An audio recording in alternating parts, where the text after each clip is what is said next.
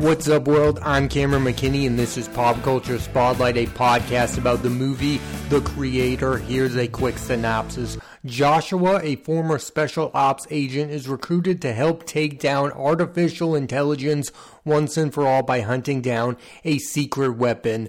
The film stars John David Washington, Allison Janney, Gemma Chan, Ken Watanabe, Sturgill Simpson, and Madeleine Yuna Voyles. Standout performances. John David Washington has proven himself to be the ideal candidate to lead a large tentpole movie. First with Christopher Nolan's grand-scale spy epic Tenet, where he's literally playing a character named the protagonist, and his performance in The Creator reminds me of that performance a lot. In both films, he brings a sense of humor to these movies with big ideas, which is something that Harrison Ford used to do in these grand-scope movies like Star Wars and Blade Runner. It allows the audience to buy into the world of the movie because the main character feels like a real person. It's a movie star quality that Washington clearly possesses. I know some people have mixed feelings about Washington's last two films, Malcolm and Marie in Amsterdam. I like them both. This guy is clearly a star, and movies like The Creator need him to sell the plot of the movie. Washington's next film is The Piano Lesson, co-starring Samuel L. Jackson, Corey Hawkins, Daniel Deadwyler, and Stephan James. I, like most people, desperately want to see John David work with his famous father, Denzel Washington, in the same movie. I want to see it. I want them to be in a movie either directed by Spike Lee because of Denzel's history with Spike Lee and John David Washington giving his best performance, in my opinion, in the movie BlacKkKlansman, or a movie directed by Christopher Nolan because of John David Washington's role in Tenet. And I've heard Denzel say he wants to work with Christopher Nolan. I mean, how great would a Christopher Nolan movie be with John David Washington and Denzel Washington? Allison Janney is without a doubt one of the best supporting actresses of all time. She won an Oscar for Best Supporting Actress for I, Tonya. She's been brilliant in films like 10 Things I Hate About You, The Way, Way Back, Bad Education. The Creator gives her a chance to do something she's never done before, play a villainous role. I've heard some say this performance is over the top. I don't agree with that. Her character is given a valid reason for being the way she is. These kind of movies need a good antagonist, and she's exactly that in The Creator. Janney will next star in the film Everything's Going to Be Great with Bryan Cranston and the TV series Palm Royale with Kristen Wiig and Laura Dern. It's really interesting that she's going to be doing a movie with Bryan Cranston because those two have been so successful in every medium. They've been great on TV. They've been great in films. They've both been on all-time great TV shows. Cranston with Breaking Bad and Janney with The West Wing. They're two of the most accomplished actors of their generation, and it's going to be really fascinating to see them on screen together. I've been a big fan of Gemma Chan since seeing her in Crazy Rich Asians. My favorite of her performances is in Steven Soderbergh's Let Them All Talk, and I think she's been misused in big movies in the past by Marvel twice with Captain Marvel and then Eternals, and in Don't Worry Darling. In The Creator, she's giving a pivotal role and makes a big impact with not a ton of screen time. These are the kind of movies I want to see her do in the future. I also desperately want to see her in a Crazy Rich Asian sequel, which doesn't seem like it's coming around the corner anytime soon. I don't get it. That movie was a massive hit.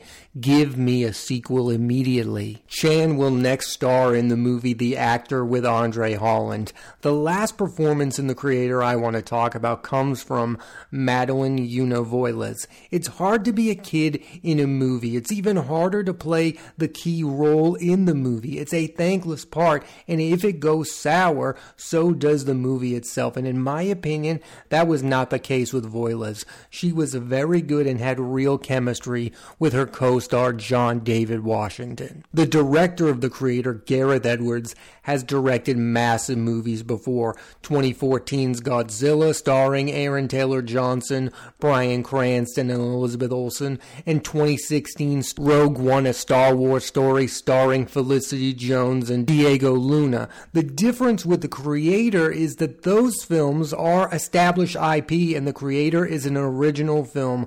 Like Rogue One, it's an impressive visual film, which is what I think is Edwards' biggest strength as a filmmaker. He's a great visual director. Too many blockbusters nowadays look really bad. Indiana Jones and the Dial of Destiny, not a good-looking movie. The Flash, not a good-looking movie. Those movies have massive, massive budgets. The budget of The Creator is only $80 million, yet it is one of the best-looking films of 2023. And yes, part of that is one of the co-cinematographers of the movie, Greg Fraser, is the man who shot The Batman and Dune. But Gareth Edwards has not made a bad-looking film as a director. I recently watched Godzilla. It's an okay movie. The plot is fine, but the best part about it is the visual aspect of the movie. The Creator looks better than 95% of other studio movies. And yeah, blockbuster filmmaking can be all about the look of the movie.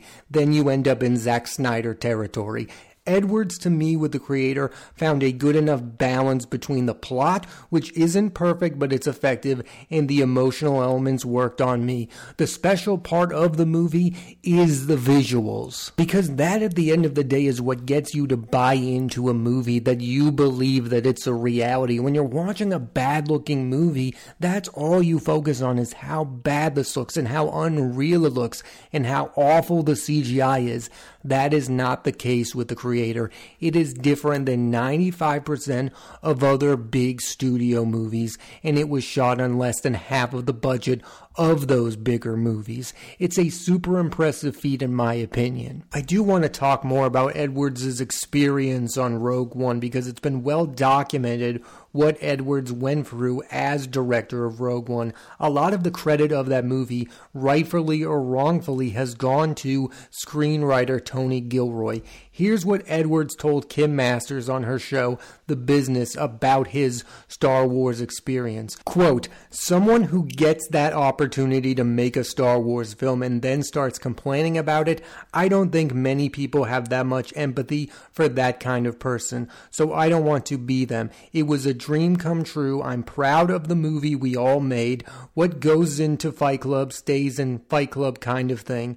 It's like that. I just want to sound grateful for what happened and not talk negatively about it." That's a great attitude to have about this situation. I mean, it's been well known that Star Wars and Lucasfilm has not treated their directors great lately. They fired Lord and Miller from Solo, a Star Wars movie. They've said that Rian Johnson is going to make his own Star Wars trilogy. That hasn't happened. There's rumors that Taika Waititi won't be making his Star Wars movie. They fired Colin Trevorrow from making The Last Skywalker. I don't really want to go into a whole Star Wars bit here, but I feel like the special thing about Star Wars is there was one man at the helm of it from the very beginning. It was George Lucas, and through the prequels, he knew where the story was going.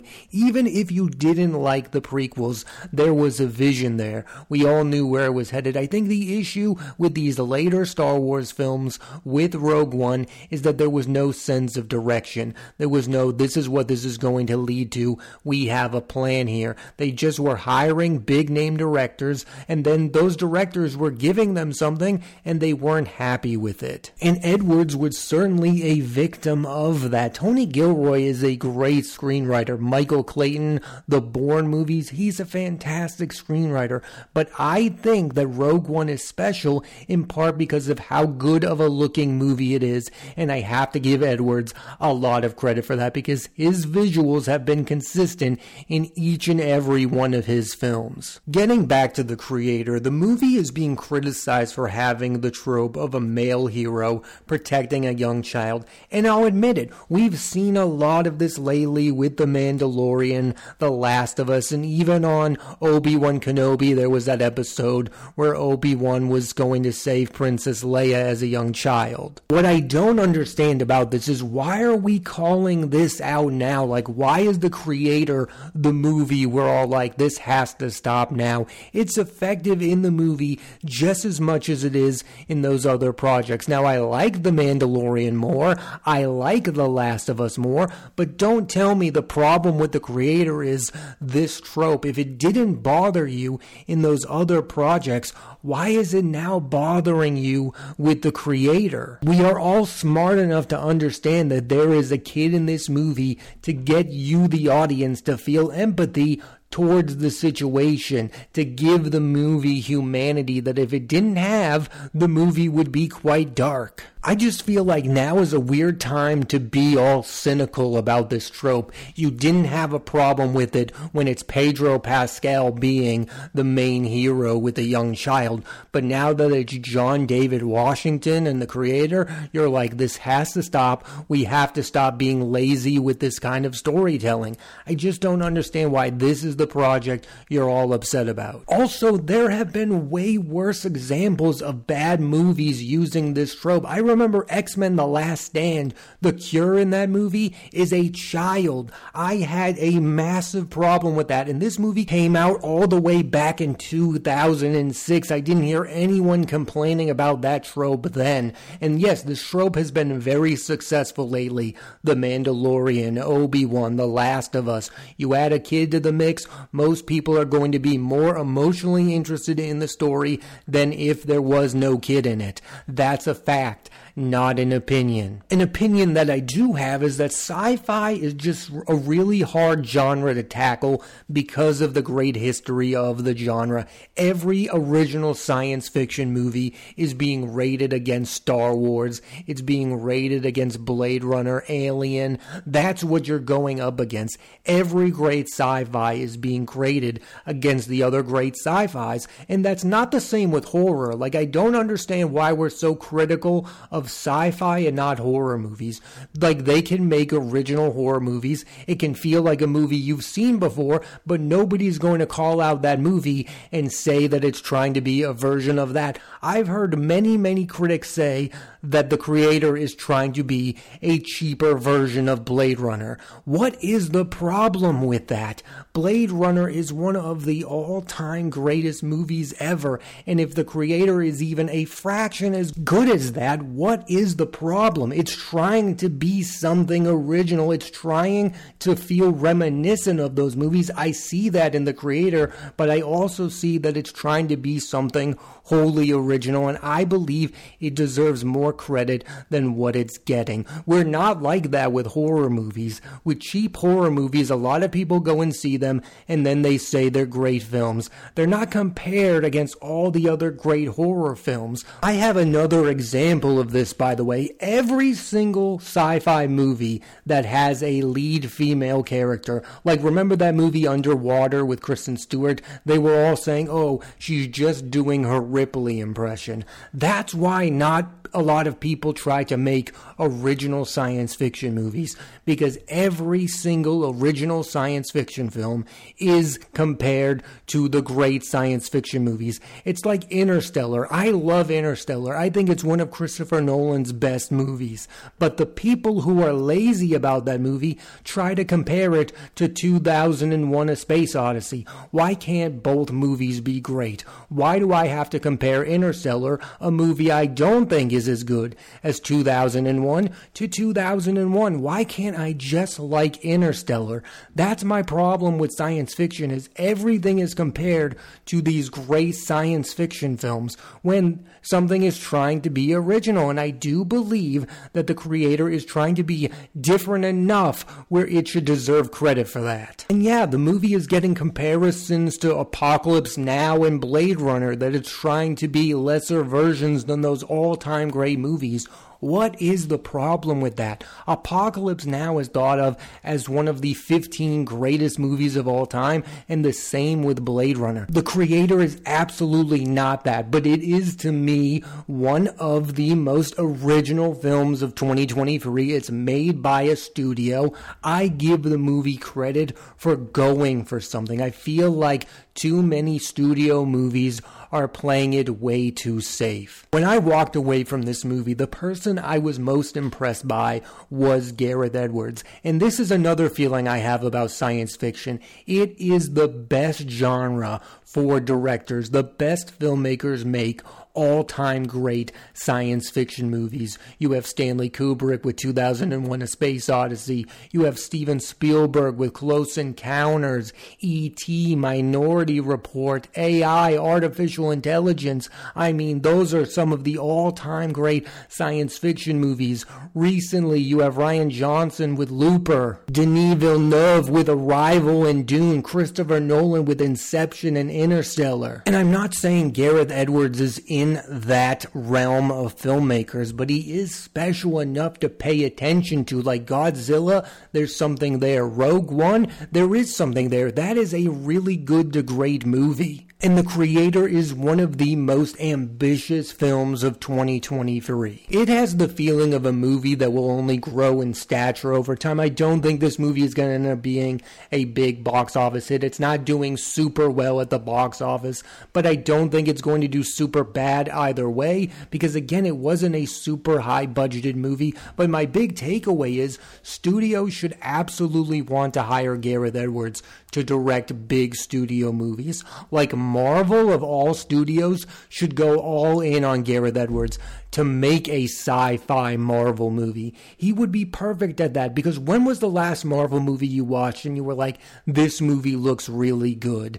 Gareth Edwards could get the job done in that department, and Marvel is desperate for not a great movie, but a movie that looks good, because it has been forever since I watched a Marvel movie and went, oh man, this looks really good visually. The same goes for DC. I mean, they could use a director like Gareth Edwards. He is a guy who makes really good movies on a grand scale, and those guys are few and far between in the year 2023. He may not be an all-time great filmmaker, but I do believe there's something special there, and I do think he is growing in his craft, and The Creator is a perfect example of that. For me, it's been a great few weeks for the science fiction genre of films, because with The Creator, we also had No One Will Save You from director Brian Duffield, starring Kaitlyn Dever. This is an amazing film. This is like a silent science fiction movie. Kaitlyn Dever gives one of the best performances